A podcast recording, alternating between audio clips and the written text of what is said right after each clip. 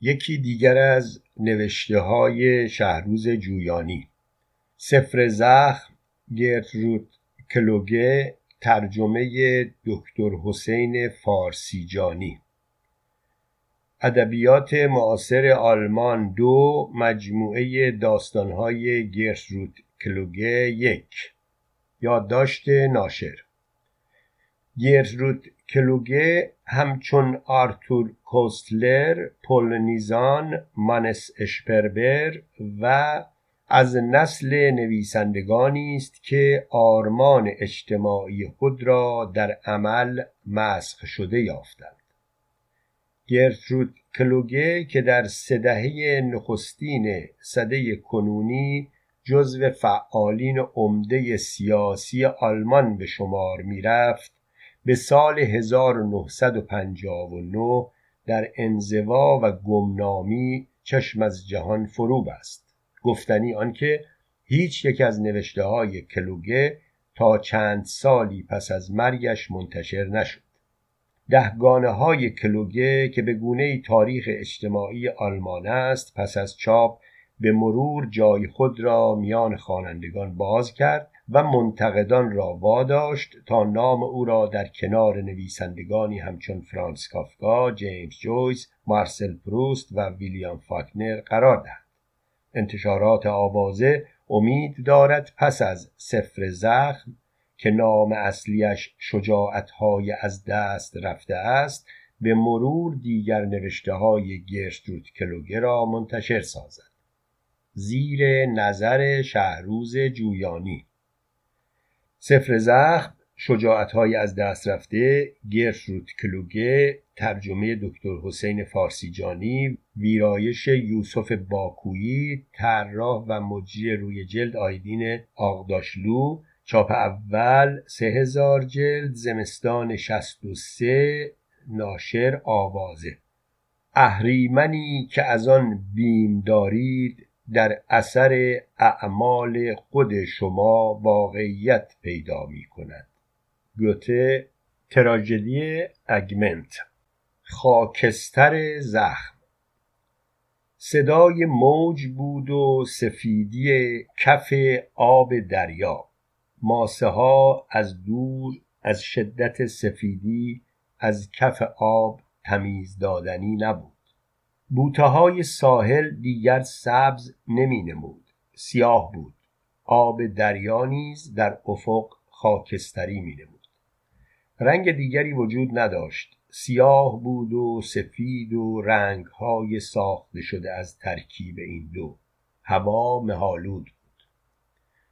احساس کرد نفسش دارد بند می آید صندلی استیل تک نفره ساخته شده از چوب گردو را جابجا جا کرد. احساس کرد پایه های صندلی در ماسه فرو می رود روی پا نیمخیز شد و با دو دست دو دسته صندلی را گرفت و از ماسه بیرون کشیدش. قدری عقبتر رفت اما خاربوته ای پایش را گزید. به پاهایش چشم دوخت. پسر بچه ای ده ساله را برهنه دید. با ترس نگاهش را از پاها فرار داد. به افق چشم دوخت. اما در افق قایق بادبانی کوچکی را دید که تنها سرنشینش برای او دست تکان می‌داد. چهره قایق سوار برایش آشنا بود اما هرچه فکر کرد کمتر موفق شد. سرانجام خم شد تا دوربین چشمیش را از کنار صندلی از روی ماسه ها بردارد. باز پاهای برهنه پسرکی ده ساله را دید اما این بار خونالود با دوربین پاهایش را برانداز کرد که به دوری قایق روی آب بود. دوربین را به طرف دریا گرفت. ابتدا همان پاها را دید بعد چهره مردی آشنا که برایش دست تکان می‌داد.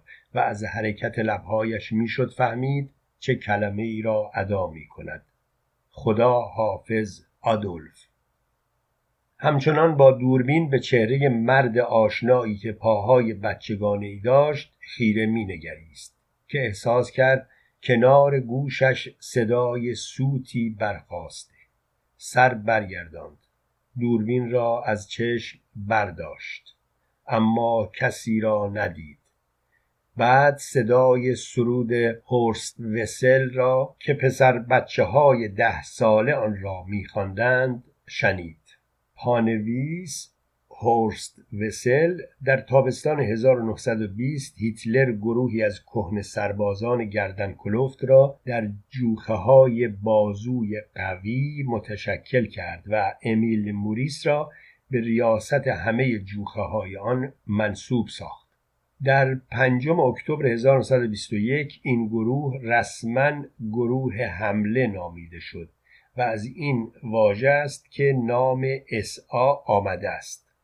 هورست وسل یکی از رهبران محلی اسا در برلن بود. این بزرگترین شهید ناسیونال سوسیالیزم که خانواده و تحصیلات خود را رها کرده و در محله کثیفی با یک روسپی توبه کرده روزگار میگذراند زندگیش وقف نازیگری بود.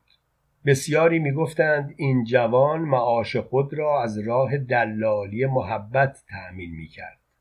هورست وسل در فوریه 1930 به دست چند کمونیست کشته شد و اگر سرود و اشعار و آهنگی که هورست وسل ساخته بود در کار نبود به یقین مانند صدها قربانی دیگر طرفین درگیری های خیابانی فراموش می‌شد. سرود هورست وسل به زودی سرود رسمی حزب نازی و بعدها پس از سرود آلمان برتر از همه دومین سرود رسمی رایش سوم شد. هورست وسل در سایه تبلیغات ماهرانه دکتر گوبلز یکی از قهرمانان بزرگ افسانه‌ای نهزت شد و از او به عنوان یک آرمان طلب که زندگیش را در راه مرام از دست داد یاد می‌شد. ادامه داستان. هرچه گشت نتوانست بفهمد صدا از کجاست. نزدیک بود. از روی صندلی بلند شد تا دنبال صدا بگردد. اما گبلن صندلی تصویر زنی آشنا بود در کنار چاهی آشنا. احساس کرد باید سرش را توی آن چاه خم کند اما پیش از آن که بتواند به اندیشه های از هم گسستش انسجام ببخشد این بار پشت صندلی دسته ای پسر بچه را دید که بازوبند صلیب شکسته داشتند و هر یک شیپوری کوچک به دست. احساس کرد یکی از پسر بچه های صف را می شناسد جلو دوید اما هرچه می دوید به آنها نمی رسید وقتی پسر بچه های سرودخان و شیپور به دست به آب رسیدند ابتدا جلوی آب ایستادند و از وارد شدن به دریا خودداری کردند. اما وقتی یکی از پسر بچه ها قدم پیش گذاشت و وارد آب شد آنها هم پا به دریا نهادند. هنوز صد قدمی نرفته بودند که به جای صدای شیپور صدای قلقل آب دریا شنیده می‌شد.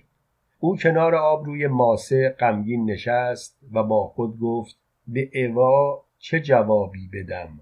من که بهش قول داده بودم پسرش رو پیدا کنم.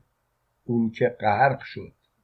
اما چند لحظه بعد قایقی موتوری روبرویش روی آب ظاهر شد. صدای رگبار گلوله را شنید. متوجه شد هدف گلوله ها کسی نیست جز خودش. بلافاصله روی ماسه ها دراز کشید و سینه خیز خود را به پشت تپه های شن کشاند.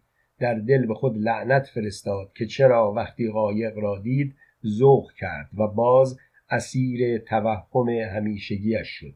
امید به پیاده شدن نیروهای آمریکایی. ناگهان دریافت سالهاست چنین با خود بیرو در بایستی نبوده. چنین خواسته قلبیش بی آنکه در پیرایهای پیچیده باشد رخ ننموده. غمی به گستردگی دریای روبرویش بر دلش چنگ انداخت. با گریه به صدای بلند گفت می‌بینی کارم به کجا کشیده؟ من که کارت عضویت حزبم جزو صد شماره اول بود حالا به اومدن آمریکایی ها دلخوش کرده. بلافاصله ماسه ها را با دست کنار زد و پس از ساعتی خود را در چاهکی زنده به گور کرد که خودش کنده بود. اما هرچه منتظر مرگ ماند خبری از آن نشد. هوا رو به تاریکی بود. یک کشتی قدیمی بزرگ با پروانه بزرگش از دریا گذشت. صدای آکاردئون و سرود دست جمعی می آمد دقت کرد. عرشه کشتی را با فانوسهای رنگارنگ آزین بسته بودند و پیرمردها و پیرزنها خانان بازو در بازوی هم می رخصیدند. خواست وارد مهمانی شود. راهش ندادند. پیرمردی با چهره مهربان و آشنا پیش آمد. صورتش را پیش آورد. با صدایی آرامش بخش گفت جوون این مهمونی مال پیراست. جای تو اینجا نیست. مگه تو توی تیم فوتبالتون منو به بازی می‌گیری که من تو رو توی مهمونیمون راه بدم؟ بعد دستش را تحت سینه او گذاشت و با حرکتی سریع او را به داخل آب پرتاب کرد. لحظاتی که در درون آب قوطه می‌خورد با تمام وجود صدای آکاردئون را در درونش تکرار می‌کرد و حرکات دست و پایش را در آب با ریتم موسیقی هماهنگ می‌کرد. در دل به پیرمرد خندید چرا که او هم با صدای آکاردئون آنها میرقصید. چقدر این آهنگ را دوست داشت. چقدر این آهنگ برایش خاطر انگیز بود. این آهنگ او را سوار قطار می کرد این آهنگ حرکت دست سفید و خوش ترکیب اوا بود که با تکان بدرقش می کرد این آهنگ صدای خنده ها را تداعی می کرد صدای خنده های خودش را که با صدای خنده اوا هماواز شده بود. صدای نسیمی بود که در باغهای رنگارنگ اوا میوزید. باغهایی که برای صدای اوا برای خنده اوا برای دستهای اوا برای چشمهای اوا ساخته بودش. این رنگها برام ناشناسن. یعنی دوستشون نداری؟ چرا؟ واسه همینه که می‌خوام اسمشونو بدونم. لازم نیست اسمشون پیدا کنی. خودت اسم روشون بذار. کشیش آب مقدس را به باغها با سرانگشت پاشید و با صدای بلند دعا را به زبان لاتین خواند. اوا با خنده گفت باغها رو بعد از غسل تعمید اسم گذاری کردی صدای ارگ بلند شد اما ارگ در کلیسا نبود روی آب شناور بود و نوازنده سفید پوشی آن را می نوا.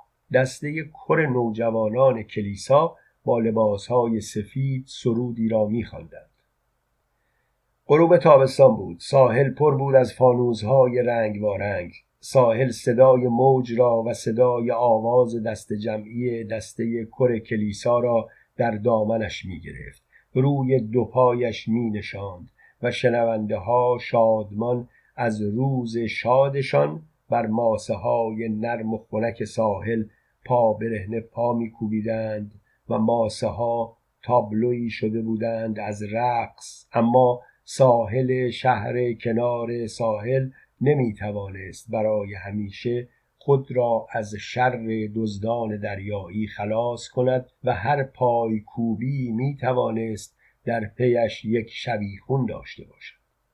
پسر بچه های دسته کر کلیسا با هم همزمان لباسهاشان را داشتند در می آوردند و اوریان می شدند هر قدر آنها اوریانتر می شدند سرودشان لطافت و ظرافتش کم می شد و کم می شد و سرآخر گم شد.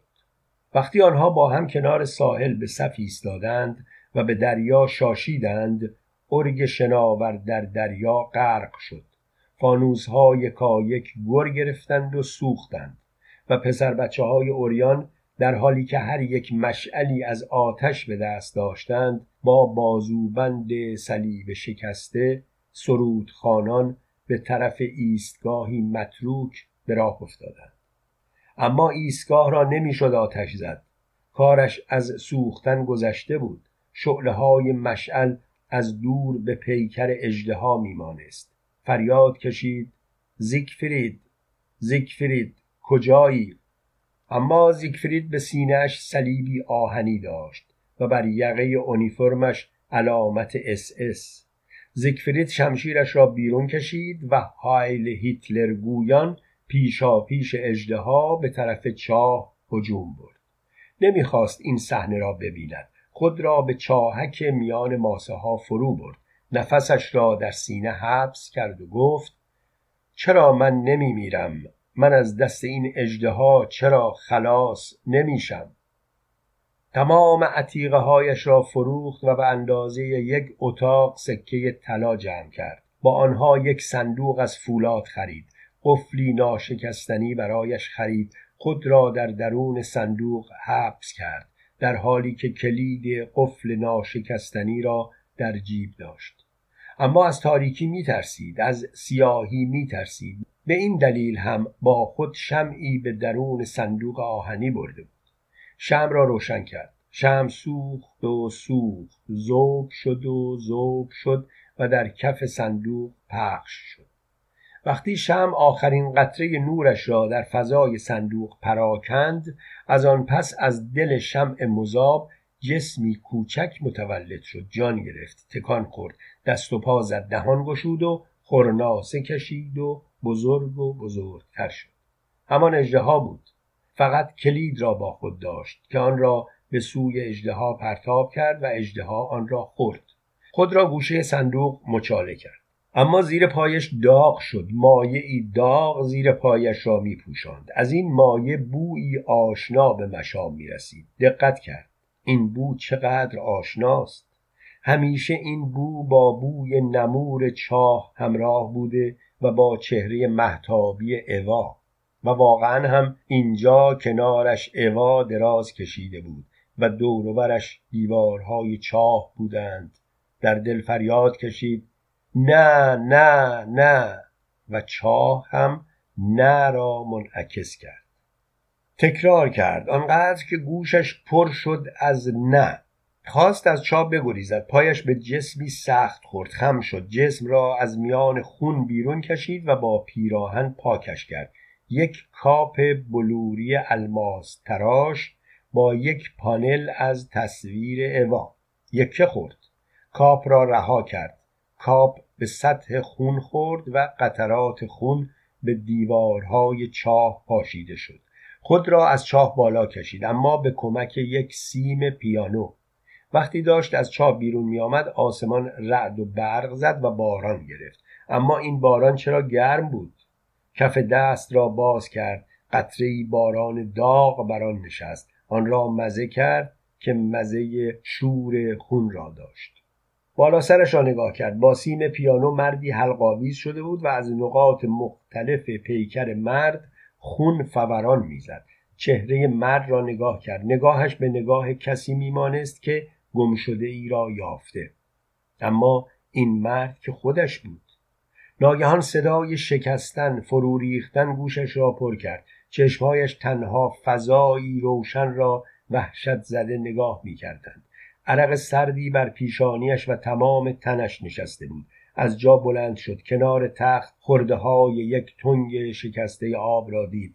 یادش آمد کجاست و یادش آمد که این بار اولش نیست دچار چنین کابوسی می شود بلند شد و روی تخت نشست. بلا فاصله یاد کاپ افتاد. با لباس خواب از جا جست. در اتاق خواب را باز کرد. وارد اتاق پذیرایی شد. از پله ها پایین رفت. در راه رو پیچید. دستگیره در مغازه را پیچاند. وارد مغازه شد. مستقیم عرض مغازه را طی کرد.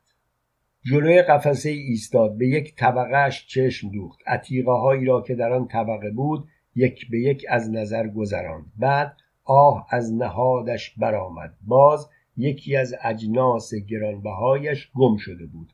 سراغ دفترش رفت. از توی کشوی میزش دفتر شماره گذاری شده اجناس موجود را ورق زد و دید در دفتر کاپ به کسی فروخته نشده. گویی نیرویش تمام شده بود. نتوانست آنجا بماند. غمزده از مغازه بیرون آمد و پله ها را با سستی بالا رفت. سالن پذیرایی را طی کرد. وارد اتاق خواب شد. وقتی روی تخت دراز کشید میلرزید. دندانهایش از شدت لرزه به هم می‌خورد. اتاق خواب را صدای دندانهای او پر کرده بود. میلاد زخم. صدای زنگوله در او را به خود آورد. از جا برخاست. پشتش به در بود. با واهمه از جا برخاست. روبروی خود مردی با چشمهای حراسان دید. چهرش یادآور کوهستانی بود که قلهاش روز به روز کوتاهتر می شود آنکه روبرویش بود غریبه نبود. این را چند لحظه بعد به خاطر آورد. تصویر خودش بر آینه بود. دستی بر پیشانیش کشید و دید که دستش از عرق پیشانیش تر شده. به خوبی ضربان قلبش را میشنید و نفس نفس زدنش را احساس می‌کرد. دست در جیب کت کرد و دستمالش را بیرون کشید. و عرق صورتش را خشکاند.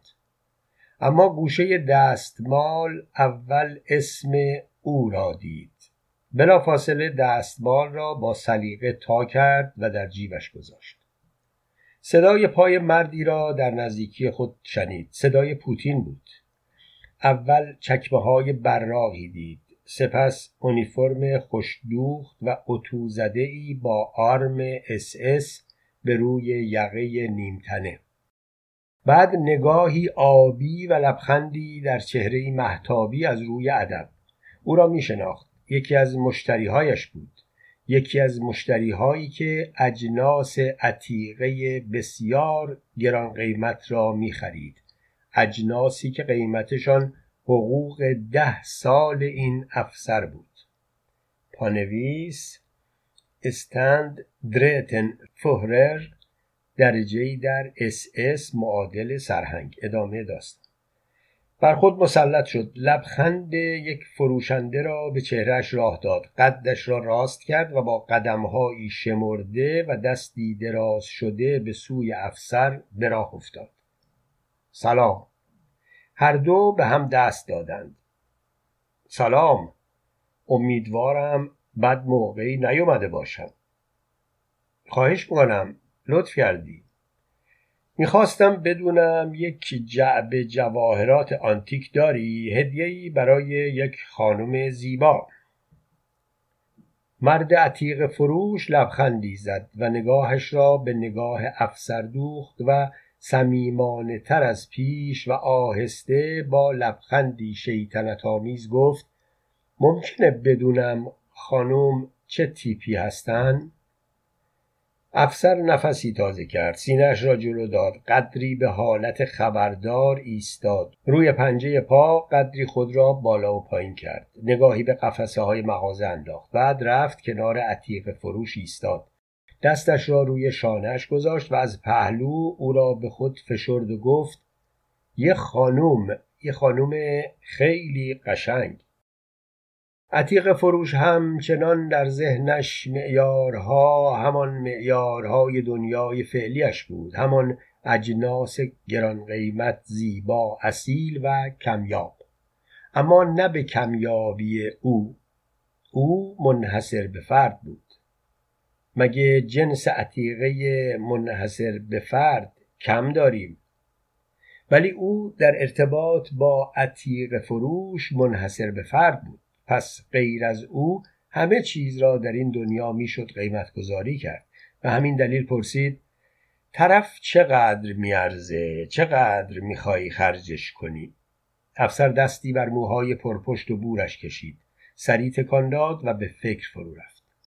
تا آن لحظه فکر نکرده بود که چقدر می‌تواند خرج او بکند. ناگهان افسر یاد چهره او افتاد و ساعاتی که در کنار او میگذراند. زیر لب زمزمه کرد. مصاحبت او به تمام ثروت من میارزه.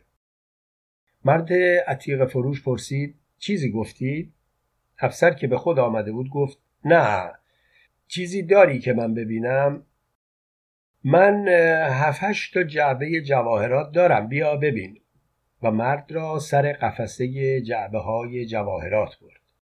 اما پیش از آن که در گنجه را باز کند چشمش به جعبه جواهراتی افتاد که زنی در حاله های نور با چهره ای رنگ رو رفته روی آن نقاشی شده لحظه ای مردد ایستاد بعد گفت اگه به من بگید این خانم چه مشخصاتی دارن شاید انتخابتون راحت تر بشه. افسر سری تکان داد و گفت من فقط می‌تونم بگم اون یک خانومه خانومی که باید جلوی پاش بلند شد. متشخص و خیلی زیبا. چیز غریبیه. کمتر میشه تمام این محسنات رو در یک زن دید. مثلا صداش. از اون صداهایی که گوش همه زیر و بمهاش رو دنبال می‌کنه. انگار هر جمله ترکیب تازه‌ای از نوتهایی که هیچ وقت دوباره نواخته نمیشن. چهرهش چهره غمگین و زیبایی با اجزای روشن. چشمای آبی دهانی پر احساس. نمی‌تونم بگم. نمی‌تونم توصیف کنم. نمی‌تونم منتقل کنم. اما شوری در صداش هست که مشکل میشه فراموشش کرد. یه نوع کشش و جبر آواز شنیدنی. عتیق فروش دستی به پشت افسر زد و گفت شاعر شدی. نکنه داخاو بودی. افسر سرخ شد. نگاهش را به کف مغازه دوخت. از گستاخی عتیق فروش ناراحت نشده بود. در سایه روشن ذهنش چیزی را می‌خواست پنهان کند و این جمله عتیق فروش کارش را سخت تر کرده بود. بعد با خود اندیشید که نباید حرف عتیق فروش را بی جواب بگذارد. با پوزخند نگاهش کرد و گفت خب نمی‌خوای بگی مثلا این جعبه جواهرات رو از کیا خریدی؟ نمی‌خوای یادت بیاری؟ عتیق فروش خندید و گفت قربان فکر نمی کنید لازم باشه دستاتون رو بشویید؟ تازگی ها صابونای خوبی به بازار اومده. افسر متوجه منظور عتیق فروش از این جمله نشد. پرسید منظورت چیه مردک؟ عتیق فروش خود را جمع جور کرد اما قافیه را نباخت. با خنده گفت قربان ناراحت نشید. منظور بدی نداشتم. تورایش اول بود که یکی از امپراتورهای روم قبل از اینکه مسیح رو به صلیب بکشن دستهاش رو شست. افسر خندید و نفسی تازه کرد و چند قدم از مرد عتیق فروش دور شد. در حالی که سرش را تکان می‌داد بعد مانند یک نظامی عقب گرد کرد و به عتیق فروش چشم دود سینش را صاف کرد روی پنجه پا بالا و پایین رفت. دکمه یقه نیمتنش را باز کرد. بعد کلاهش را از رو به رو جلوی چشمش گرفت و در حالی که داشت به عقاب روی کلاهش نگاه می‌کرد گفت معلوم یهودیا موقع فروختن عتیقه هاشون یه گوشاهایی از تاریخ رو بهت درس دادن. مرد عتیق فروش پوز خندی زد و به فکر فرو رفت. واقعا اینطور است. این ماجرا رو کجا خوندم یا شنیدم؟ دید خودش خیلی دورتر از خودش ایستاده. خودش را انگار از آن دور نمی‌خواست به جا بیاورد. کسی انگار آن دور برایش داشت دست تکان می‌داد. تصویر نچندان روشنی را روی شیشه گنجه ها می‌دید. دقت کرد. تصویر هر چقدر هم که تار بود و مبهم اما باز می‌شد شناختش. هنوز بر چهره تصویر چین نیفتاده بود. دستی بر پیشانیش کشید چینها را دید. افسر که متوجه سکوت بیش از اندازه عتیق فروش شده بود به شدت مضطرب شد. فکر کرد شاید زیاده از حد مرد عتیق فروش را آزرده. برای اینکه دلداریش داده باشد جلو رفت و دست بر شانهاش گذاشت و گفت ناراحت نشو. ما رو گناه مشترک به هم نزدیک کرده. بعد با صدای بلند قاه قاه خندید و آنقدر خندش را ادامه داد که مرد عتیق فروش هم در خنده همراهش شد. هر دو با هم با صدایی بلند میخندیدند و مجسمه های برونزی مغازه همچنان سرد و بی حرکت بی آنکه جهت نگاهشان را تغییر دهند ثابت بر جای مانده بودند. خنده آنقدر ادامه یافت که اشک در چشم هر دو حلقه زد. لبها میخندیدند اما چشمها پر از اشک بود. افسر وقتی شوری اولین قطر اشک را در دهان خود احساس کرد خندش را قطع کرد و گفت بریم دستامونو بشوییم. مرد عتیق فروش که از خنده باز مانده بود اما گریش ادامه داشت گفت بریم دست و صورتمون رو بشوییم. افسر گفت خب صابونت فکر می‌کنی از بدن کدوم زن ساخته شده؟ مرد عتیق فروش گفت زنی که باید جلوی پاش بلند شد و پیشش کلاه از سر برداشت مرد کلاه افسر را گرفت بر سرش گذاشت بعد از سر برداشت کلاه به دست تعظیم کوتاهی کرد و راه دستشویی را نشان داد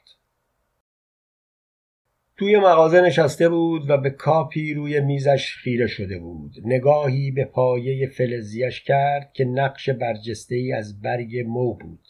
از خود پرسید ممکنه از برونز باشه که روش آب طلا داده باشن؟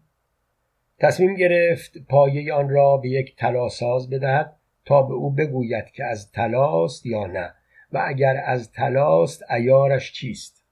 صدای زنگوله در برخاست. نگاهی به طرف در انداخت. زنی وارد شده بود. چهرش را نتوانست ببیند. آرام از جا برخاست. پیش خود فکر کرد این زن برای خرید اومده یا برای انتخاب؟ چون حوصله نداشت تصمیم گرفت اگر زن زیاد بخواهد به بررسی اجناس بپردازد زود از سر بازش کند. و همین دلیل میزش را دور زد و به طرفی رفت که زن آنجا ایستاده بود. و به اجناس قفسه ای نگاه می‌کرد. تا چشمش به چشم زن افتاد وارفت از حیرت دهانش باز ماند و لحظاتی چند با همین حالت سر جا خشکش زد. زن لبخندی زد قدری جلو آمد و گفت اصلا نمی‌تونستم تصور کنم که تو اینقدر باهوش باشی و بتونی هویت خودتو به این سرعت پنهون کنی. مرد که خود را داشت باز میافت بنابر غریزش تصمیم گرفت منکر همه چیز بشود. نفسی تازه کرد و لبخند یک فروشنده را به لب آورد و بدون توجه به حرفهای زن گفت می‌تونم کمکتون کنم؟ زن که مطمئن بود طرفش کسی نیست جز همان که دنبالش بوده با تعجب از رفتار مرد پرسید فکر می‌کنید برای خرید اومدم اینجا؟ خانم اینجا یه عتیق فروشیه. منم یه فروشنده عتیقه هم می‌خواهید من چه فکری بکنم؟ زن جلوتر آمد. زل زد به چشمهای مرد و گفت به تو حق میدم که همچنان در پی مخفی کردن هویت خودت باشی ولی نه از هر کسی. من فکر می‌کردم تو اگه منو ببینی کلی خوشحال میشی. صمیمیتی که در حرفهای زن بود مرد را واداشت به ذهنش فشار بیاورد که این زن را که به نظر آشنا میآمد کجا دیده و اصلا به خاطر نیاورد. چند لحظه پیش چرا از دیدن این زن تا آن اندازه متعجب شده بود؟ صادقانه گفت منو میبخشید به نظرم آشنا میایید اما نمی‌دونم کجا دیدمتون. زن خنده ای از روی غم به لب آورد و گفت یعنی می‌خوای بگی منو به خاطر نمیاری؟ خیلی دلم می‌خواد یادم میومد که شما رو کجا دیدم. زن دو قدمی جلوتر آمد و آنقدر به مرد نزدیک شد که گرمای تنش در فضا با گرمای تن مرد به هم میآمیخت. مرد احساس کرد مثل براده آهنی شده که در حوزه مغناطیسی یک آهنربا قرار گرفته. همچون هیپنوتیزم شده ای تن به قضا و قدر داده بود و مثل شکست خورده ای گفت غمگین گفت آهسته گفت کمکم کن تا تو رو به خاطر بیارم. زن با تعجب مرد را برانداز کرد و احساس کرد شخصیت مرد با گذشته چقدر غریب است و حتی از خود پرسید این مرد و من می‌شناسم؟ زن آهسته گفت اگه می‌دونستی چه خطری رو به جون خریدم تا بیام پیش تو هیچ وقت خودتو به اون راه نمی‌زدی. مرد که احساس می‌کرد دیگر نمی‌تواند سر پا بایستد روی یکی از مبلهای استیل که متعلق به قرن نوزدهم بود نشست و سرش را پایین انداخت. زن ادامه داد مطمئن باش من به هیچ کس نمیگم تو کی بودی. من اصلا کاری به سیاست ندارم. خودت بهتر می‌دونی. از اولم اهل سیاست نبودم. شوهرم یه افسر اس اسه. هنوز که هنوزه نمی‌دونه من یه بچه دارم. می‌خوای عکس پسر تو توی چهار سالگی ببینی؟ برات آوردم. مادرم عکس ده سالگیشم داره. بناس با یه آدم مطمئن برام بفرسته. زن کیف دستیش را باز کرد و از داخلش عکسی را بیرون کشید و جلوی چشمهای مرد گرفت مرد وحشت زده سرش را بالا گرفت و پرسید پسر من؟ پسر تو؟ اصلا معلوم شما چی میگید؟ سیاست؟ من کی تو حزب بودم؟ من فکر می‌کنم شما منو با یکی دیگه اشتباه گرفتید زن وقتی این حالت مرد را دید پیش خود فکر کرد ترس چقدر شخصیت آدمها را عوض می‌کنه این همون مردیه که من میشناختم. کسی که مثل یک کوه جلوی سختی ها می ایستاد حالا مثل یک کاه روی آب تزلزل در تمام وجودش موج می‌زنه. زن در دلش احساس همدردی کرد. دستی از روی نوازش به سر مرد کشید. مرد با خشونت دست زن را پس زد و عکس را از دستش خاپید و با قدمهای سریع رفت پشت میزش نشست. نگاهی به عکس کرد. پسری روی زانوی زنی نشسته بود. چشمش به کاپ روی میز افتاد. پوزخندی زد و چشم دوخت به چشم زن که داشت می آمد طرفش و گفت حالا فهمیدم عتیقه های منو کی می دزده اگه از من حق و سکوت می‌خوای هر چی می‌خوای بردار اما برای یک بار من نمی‌خوام هر روز به من تلفن بزنی یا بیای اینجا و تنمو بلرزونی تا یه چیزی بهت بدم. همه اینها مال تو. بردار و برو. اما اینو بدون که منو با یکی دیگه اشتباه گرفتی. زن اشک در چشمهایش حلقه زد. چون به راحتی تشخیص می‌داد که مرد دیگر عقل درستی ندارد. اما احساس کرد باید جمله ای را بگوید و برود. من می‌خوام ترتیبی بدی که پسرمون بیاد پیش تو. منم بعضی وقتا بیام به دیدنش. شوهرم یکی از مشتری های پروپا قرص توست. من به هوای خرید می‌تونم دست کم هفته یه بار هم شده پسرمونو ببینم. فقط باید پسرمونو پیدا کنی. یه مدتی از خونه زده بیرون. مادرم نتونسته پیداش کنه. تازه اون وقتها هم که پیش مادرم بود مادرم نمی‌تونست ضبط و ربطش کنه. یه بار برات نامه فرستادم اما نخواستی جواب منو بدی. من فقط از تو اینو می‌خوام. فکراتو بکن. من زن هرمنم. هر وقت خواستی می‌تونی با من تماس بگیری. من میام پیشت. فقط کافی پای تلفن بگی عتیقه ای که من می‌خواستم برام پیدا کردی. و در حالی که اشکهایش را پاک می‌کرد برگشت و با قدمهای سست و لرزان مغازه را ترک کرد. زخم زبان باز می کند آن شب از دو دوست اس اسش دعوت کرده بود. هر دو سر ساعت آراسته وارد شدند. هر دو با هم همکار بودند. درجه و سابقه خدمتشان در یک رده بود. برایشان مشروب ریخت و گیلاسهایشان را به دست هر یک داد. طبق معمول صحبت از اجناس عتیقه شد و باز بنابر عادت صحبت به یهودی ها کشیده شد و اینکه یهودی ها بسیاری از عتیقجات اصیل را بنا به خصلت پستشان ناقص کردند یا بدلهایش را به بازار ریختند. در این حین زنگ در خانه صدا کرد. از پنجره پایین را نگاهی کرد و متوجه شد اتومبیلی متعلق به اس اس جلوی در ایستاده و سربازی دارد در می‌زند. برایش چون پیش بینی نشده بود قدری هراسناک جلوه کرد. اما به خود مسلط شد و با خونسردی رو به مهمانهایش کرد و گفت مثل اینکه دنبال یکی از شما اومدن. هر دو با هم گیلاسهاشان را روی میز گذاشتند و از پنجره بیرون را نگاه کردند. بعد لبخند زنان گفتند خب پس اومدن. هر دو با هم به طرف در راه افتادند اما نگاهی با یکدیگر رد و بدل کردند و متوجه شدند که به دور از وقار و متانت دارند رفتار می کنند و چنین بروز اشتیاق به دور از شعن آنان است. در نتیجه آرام برگشتند و چنان رفتار کردند که انگار موضوعی پیش پا افتاده در پیش است و روی مبلهاشان نشستند. میزبان که متوجه تغییر حالت آن دو شده بود تا اندازه حدس زد که ممکن است داخل اتومبیل چه کسانی باشند و همچنین دریافت که وظیفه باز کردن در به عهدهش گذاشته شده. از پله ها پایین رفت. به راهروی رسید که به خیابان منتهی می‌شد. پایین پس از آخرین پله دری به مغازش باز می‌شد.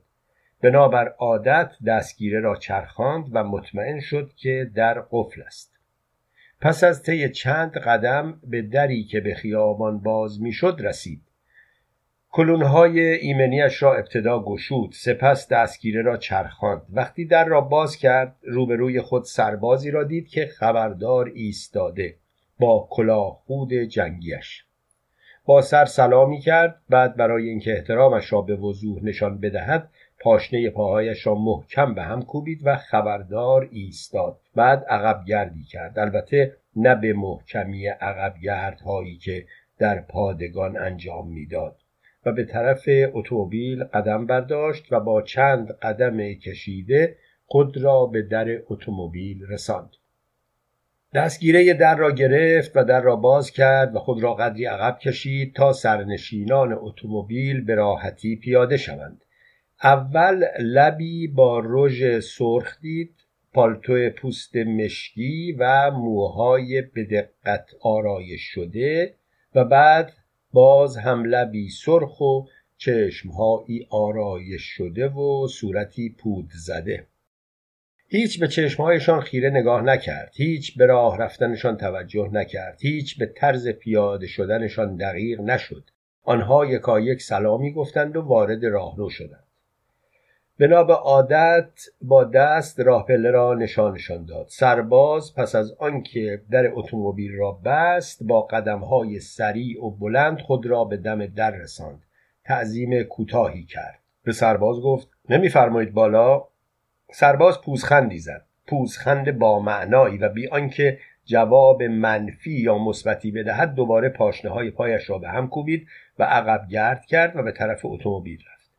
وقتی در را بست و کلونهایش را انداخت تازه بوی عطر را حس کرد. بنا به عادت با قدمهایی شمرده از پله ها رفت بالا و وارد خانه شد. زنها هر سه روی کاناپه نشسته بودند بی آنکه پالتوهاشان را درآورده باشند و هر سه به نقطه های نامعلومی خیره بودند. بنابر ادب جلو ایشان ایستاد. قدری خم شد و آهسته پرسید مشروب میل دارید؟ بعد به چشم یکایکشان چشم دوخت. تنها یکی از آن سه گفت متشکرم. آن دو دیگر با نگاه و اشاره سر دعوتش را برای مشروب پذیرفتند. بعد به طرف بار رفت و با صدایی که همه بشنوند گفت می‌تونید پالتوهاتون رو در بیارید. هر دو افسر نگاهی به هم دوختند و با اکراه از جا بلند شدند و جلوی آن سه ایستادند. آنها به آرامی برخاستند و پالتوهاشان را درآوردند و به مأموران اس اس سپردند. با سه گیلاس کنیاک در یک سینی نقره‌ای بسیار خوشنقش و آنتیک به طرف آنها آمد و مشروب را روی میز جلوی کاناپه گذاشت و پالتوها را از دوستان افسرش گرفت و پس از آنکه آنها را به دقت روی مبل کنار رختاویز گذاشت کشو تهدانی کمد را کشید و سه چوب رختی بیرون آورد. پالتوها را یک به یک به چوب رختی ها آویزان کرد و در کمد لباس جایشان داد. بعد در کمد را به آرامی و دقت بست. آمد روی مبلی که روبروی آن سزن بود نشست و به گیلاسش نگاه کرد. پس از چند لحظه سکوت بدون اینکه به یکی از مهمانهایش نگاه کند در حالی که به پنجره خیره بود گفت صفحه تازه‌ای برام رسیده. می‌خواهید گوش کنید؟ کسی جوابی نداد. برخاست و صفحه را روی گرامافون گذاشت و آن را کوک کرد. صفحه شروع کرد به چرخیدن. به چرخیدن صفحه همچنان خیره ماند. چند لحظه بعد یادش آمد که مهمانهایش منتظر شنیدن صفحه هستند. سوزن را روی صفحه گذاشت و صدای ادیت پیاف اتاق پذیرایی را پر کرد. یکی از آنها با صدایی ظریف گفت میشناسمش. و دیگری گفت آن هم پس از مدتی دقت. انگار آلمانی نمی‌خونه. فقط صداها را میشنید. هیچ به فکرش نرسید که ببیند این صداها متعلق به کدام یک از آنهاست. باز با قدمهای شمرده آمد روی صندلیاش نشست و گیلاس مشروبش را در دست گرفت. احساس کرد لحظات سنگینی را دارد میگذراند در حالی که امروز تمام وسایل یک شب خوش فراهم است. چرا باید اینطور زمان به سختی بگذرد؟ و همین دلیل ساده ترین راه حل به نظرش رسید. از جا برخاست به طرف بار رفت و در حالی که گیلاسش را به یک دست داشت یک بطر کنیاک آورد و روی میز وسط گذاشت. به سرعت محتویات گیلاسش را سر کشید و آن را دوباره پر کرد و دوباره سر کشید. سومی را ریخت و تازه یادش آمد که گیلاس اول را باید به ادب به سلامتی جمع نوشید. با خنده گفت به سلامتی دوستان. و سومین گیلاس را خالی کرد. مهمانان اس اسش که متوجه سختی فضای مهمانی بودند بیدرنگ راه حل میزبان را برای خوش گذراندن دریافتند و گیلاسهایشان را به سلامتی جمع نوشیدند. آن سه زن همچنان بدون کلامی روی کاناپه نشسته بودند. هنوز نمی‌دانستند چه باید بکنند. اما مهمانان اس اس با نوشیدن مشروب خود را برای شبی لذت بخش آماده می کردند. صفحه تمام شد. میزبان از جا برخاست در حالی که به دقت به خشخش صفحه در سکوت اتاق پذیرایی گوش می‌داد به طرف گرامافون رفت.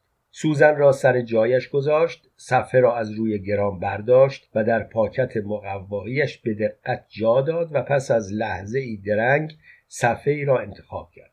صفحه را سر جایش روی گرام قرار داد. کوک گرام را تجدید کرد و سوزن را روی صفحه قرار داد. یکی از آهنگهای باب روز برای رقص بود. آن سه زن روی کاناپه جابجا شدند به یکدیگر نگاه کردند. بعد با هم بلند شدند و میز را دور زدند و در فضای خالی اتاق پذیرایی شروع کردند به رقص. میزبان همچنان کنار گرام ایستاده بود و به حرکات آن سه زن به هنگام رقص نگاه می‌کرد.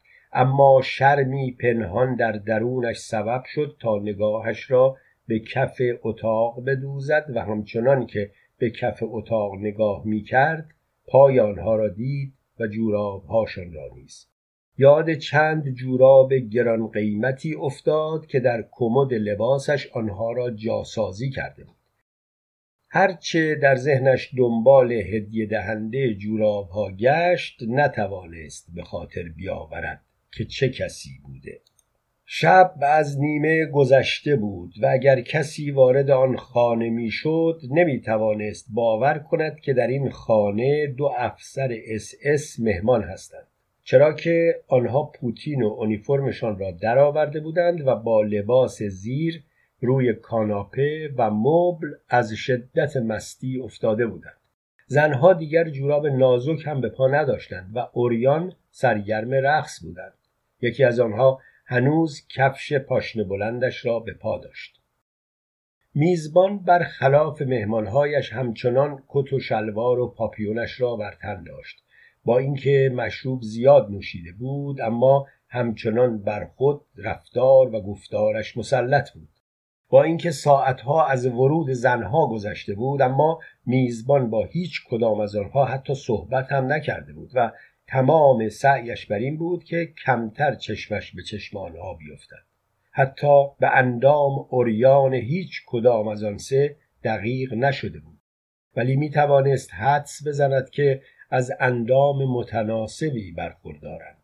و هر بار بر حسب اتفاق چشمش به بدن یکی از آنها میافتاد بلا فاصله یاد آباژوری میافتاد که در گوشه از اتاق قرار داشت و همیشه با میزبان صحبت می کرد و می گفت چگونه گلوله را در گردن یا سرش شلیک کرده اند تا مبادا پوست بدنش سوراخ شود و از آن آباژور خوبی ساخته نشود. با اینکه دو مهمان اس اس با هر کدام از سه زن هر وقت خواسته بودند به اتاق خواب رفته بودند اما میزبان مطلقا تحریک نشده بود و به آن سه زن به عنوان موجوداتی که می توانند مردها را ارضا کنند نگاه نکرده بود. احساس مبهمی در درونش در جنب و جوش بود و همین سبب می‌شد تا احساس گناه کند. و همین دلیل جلوی احساسش ایستاد و پرسید من چه گناهی دارم؟ من چه نقشی می‌تونم در دستگیری و اسارت اونها داشته باشم؟ اما بدون اینکه جوابش را بگیرد همچنان به محکوم کردن خودش ادامه می‌داد. نگاهی به آن دو مرد انداخت که روی کاناپه و مبل درازکش افتاده بودند و با چشمهای مست آن سه را در رقص برهنهشان همراهی می‌کردند و گهگاه با اشارهای یکی از آنان را پیش میخواندند و پس از دستمالی کردنشان با ضربه ای به کپل یا رانشان امر به ادامه رقص می‌دادند. میزبان احساس کرد که می‌خواهد آنها را چشمهای آنها را نگاه کند و ببیند الکل و موسیقی چقدر آنها را از سرنوشتشان دور ساخته. اما در خود این توان را سراغ نداشت. دوباره گیلاسش را پر کرد. آن را سر کشید. آهسته با قامتی راست از پله ها پایین رفت. از جیب جلیقش کلید در مغازه را درآورد. آن را باز کرد. وارد مغازه شد. از طول مغازه را تا نیمه هایش پیمود. مقابل دری ایستاد. از میان کلیدهای دست کلیدش کلیدی را انتخاب کرد. کلید را در قفل در چرخاند. در با صدای خفهی باز شد. در به باقی متروک باز شد. شاخه های در هم بر همه درختها در نگاه اول حتی در تاریکی شب نشان می‌داد دست باغبانی سالهاست که به آنها نخورده و تیمارشان نکرده. از لابلای شاخه های درخت به راهش ادامه داد. پس از بیست قدمی نمای قصری قدیمی و متروک پیدا شد. قربان این قصر متعلق به بارون فون اشتاین بود. ایشون وقتی فوت کردن چون وارثی نداشتن این قصر مدتها بلا استفاده ماند. به هر حال اینجا رو دولت به نفع خودش ضبط کرد و حالا به شما اجاره داده میشه. فکر می‌کنم اون سمت باغ که رو به خیابون هست می‌تونید مغازه ای بسازید. همون مغازه ای که می‌خواید. چند قدمی جلوتر رفت مکسی کرد. با اینکه تمام تلاشش را به کار برد اما نتوانست مانع خودش بشود.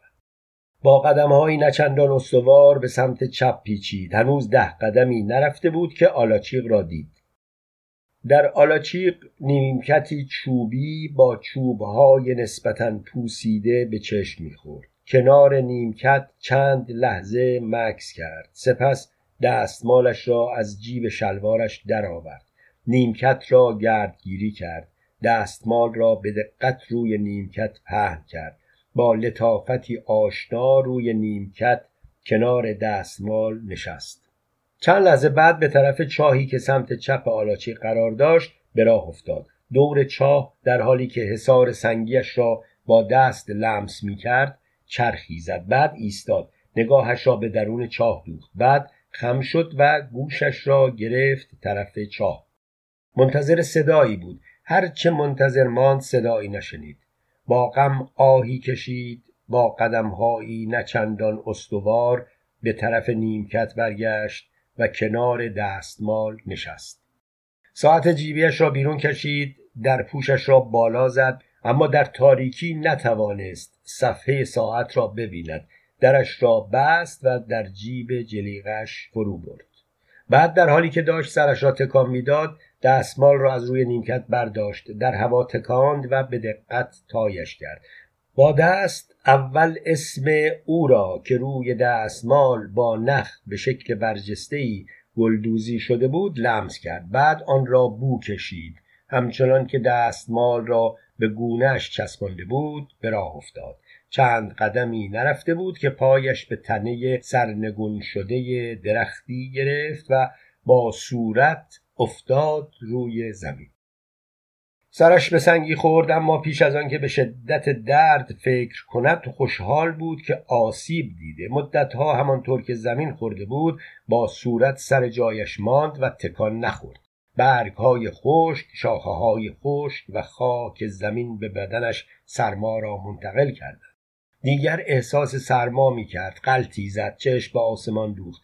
باز آسمان را ابر گرفته بود اما ماه از پشت ابر میتابید. از جا برخاست و بدون توجه به اینکه لباسهایش کثیف شده دستمال را با ظرافت در جیب شلوارش قرار داد و به طرف در مغازه راه افتاد. وقتی وارد مغازه شد هوای نسبتا گرم مغازه را احساس کرد و بعد صدای انعکاس قدمهایش را بر کف مغازه شنید. در رو به باغ را بست. کلید را در قفل چرخاند و به طرف در راهرو حرکت کرد. آن در را هم به دقت بست. بعد قفل کرد و از پله ها رفت بالا. یکی از سه زن همچنان عریان می‌رقصید و یکی از اس اس ها در حالی که برهنه بود یکی دیگر از آنها را روی کاناپه بغل کرده بود. فهمید آن دو دیگر حتما در اتاق خواب هستند.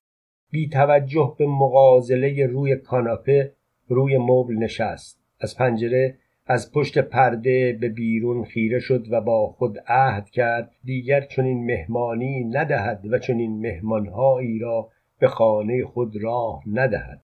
کسی متوجه لباس قاکالودش نشد و میزبان تنها چیزی که احساس می کرد خستگی و همین دلیل پاهایش را روی میز دراز کرد. دکمه های جلیقش را باز کرد و چشمهایش را هم گذاشت. لحظاتی بعد خوابش گرفت.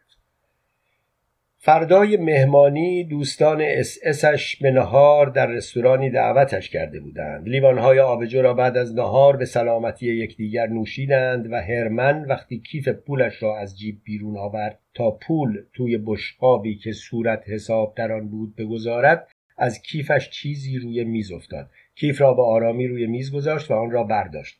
به دقت نگاهش کرد. یک عکس بود. خواست آن را در کیف پولش بگذارد که یوزف عکس را گرفت و پرسید عکس هاناست هرمن با تکان سر تایید کرد. یوزف عکس را حریسانه نگاه کرد. بعد عکس را نشانش داد و با خنده گفت چه بره حرف نداره. زنی برهنه زیر پای هرمن و یوزف دراز کشیده بود. هرمن جفت پاهایش را روی سینه برهنه زن می فشرد و یوزف یک پایش را زیر شکم زن قرار داده بود. هر دو روی صندلی نشسته بودند و لیوانی آبجو به دست داشتند. هرمن به آرامی از صندلیاش برخاست. عکس را از دست مرد عتیق فروش گرفت. با نگاهی که نشان می‌داد وداگونه است عکس را تماشا کرد. بعد با فندک آتشش زد و در زیر سیگاری گذاشت. خواست مانع سوزاندن عکس شود اما این خواستش را در درونش خفه کرد. چون متوجه شد دلیلی برای چنین کاری ندارد. عکس سوخت و سوخت و یوزف با تعجب هرمن را برانداز کرد و پرسید چرا این کارو کردی؟ همین یه عکس رو ازش داشتیم. من لزومی نمی‌بینم که این عکس باشه. ممکنه بعدها برامون دردسر درست کنه.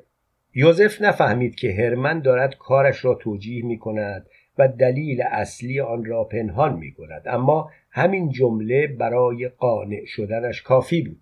یوزف گفت من فکر می کردم تو خیلی آتیشت تنده اما انگار آبی ازت گرم نمیشه. هرمن برای آنکه قدری از شدت سراحت حرف یوزف بکاهد رو به عتیق فروش کرد و گفت شاید نپسندیدیدشون. مرد همچنان داشت به تصویر زن فکر می‌کرد. برایش عجیب مینمود چون این روزها تصویر آن زن را روی چند تا از کاپهای نفیس و گران قیمت اواخر قرن هجدهم دیده بود. و عجیبتر آنکه احساس می‌کرد صدای آن زن را حتی شنیده حتی با او آشناست اما بیش از این نمی‌توانست در آن شرایط به خود اجازه بدهد که وارد چنین موضوعی بشود ترسی پنهان از چنین کاری بر حذرش می داشت. احساس می‌کرد کنجکاوی بیشتر از این درباره صاحب عکس ممکن است برایش دست کم خوفهایی به همراه داشته باشد به همین دلیل رو به هرمن کرد و گفت فکر کردم دیشبیا یهودی هن. برای همین بود که نتونستم برم طرفشون. یوزف به سرعت گفت فقط یکیشون یهودی بود. اون دوتای دیگه لهستانی بودن. به هر حال آلمانی نبودن. هرمن با خنده گفت ما نمی‌تونیم زنهای نوردیک رو وادار به این کارا بکنیم. بعد یوزف گفت البته فقط برای ما نه برای رؤسای بالاده است هرمن در حالی که با تعنی سرش را تکان می‌داد و لبهایش را جمع می‌کرد گفت خب اونا استثنان. هرمن با اشاره گارسون را فرا خواند و پول را در بشقابی که صورت حساب در آن بود گذاشت و با اشاره به بشقاب به گارسون فهماند که پول را بردارد. گارسون با تعظیمی کوتاه بشقاب را برداشت و از میز دور شد. هرمن صندلیاش را عقب کشید بلند شد و گفت من باید زودتر برم. یه مقدار از کارام مونده. بعد در حالی که داشت کلاهش را روی سر جابجا می‌کرد با آن دو دست داد و رفت. یوزف با نگاه هرمن را بدرقه کرد. بعد گفت می‌خوای یه شب بیای خونه من؟ خانومم رفته پاریس. برادرش اونجاست. می‌خوام یه مهمونی بدم. خودمون ستا بعد می‌خوام کسایی رو دعوت بکنم که تو اینقدر بی تفاوت از کنارشون نتونی بگذری. خیلی آدم باید از کار افتاده باشه که از هانا و اون دوتا دوست دیگش بگذره. به خوبی دریافته بود که منظور از هانا همان زنی است که در عکس بود. نخواست اشتیاقش را برای دیدن هانا بروز دهد و از آنجایی که فکر می‌کرد ممکن است موقع حرف زدن درباره این مهمانی چشمهایش این اشتیاق را بنمایاند در نتیجه چشمهایش را بست و شمرده و تقریبا خونسرد گفت باید امتحان کرد. یوزف بی توجه به این حالت حرفش را تایید کرد اما با نگاهی شیطنت آمیز تکرار کرد باید امتحان کرد. بعد از مکسی کوتاه ادامه داد فقط مواظب باش سر هانا با هرمن حرفت نشه دعوات نشه. او که همچنان چشمهایش را بسته بود و به حرفهای یوزف گوش می‌داد با پوزخندی گفت زیاد به من امیدوار نباش. یوزف انگار موضوعی مهم را کشف کرده باشد به سرعت گفت نکنه یه کسی رو داری. بعد با حسرت گفت و خیلی هم دوستش داری. وقتی کلمه دوستش داری را شنید انگار آتشی به خرمن جانش افتاده باشد. آب دهانش را فرو داد روی صندلی جابجا شد و آرام و آهسته همچون متهمی که بازجویش موفق شده باشد زبانش را باز کند و از او اعتراف بگیرد. با حالتی تسلیم گونه گفت خیلی دوستش دارم اما گمش کردم. خیلی وقت پیش. یوزف پیپش را روشن کرد و پوکی محکم به آن زد. بعد در حالی که با دکمه های نیمتنش بازی می کرد گفت فکر نمی کردم اینقدر رومانتیک باشی. باور کن بهت حسودیم میشه. چقدر خوب بود. من هم مثل تو یکی رو دوست داشتم و شاید با داشتن اون و فکر به اون کارم به اینجا نمی‌کشید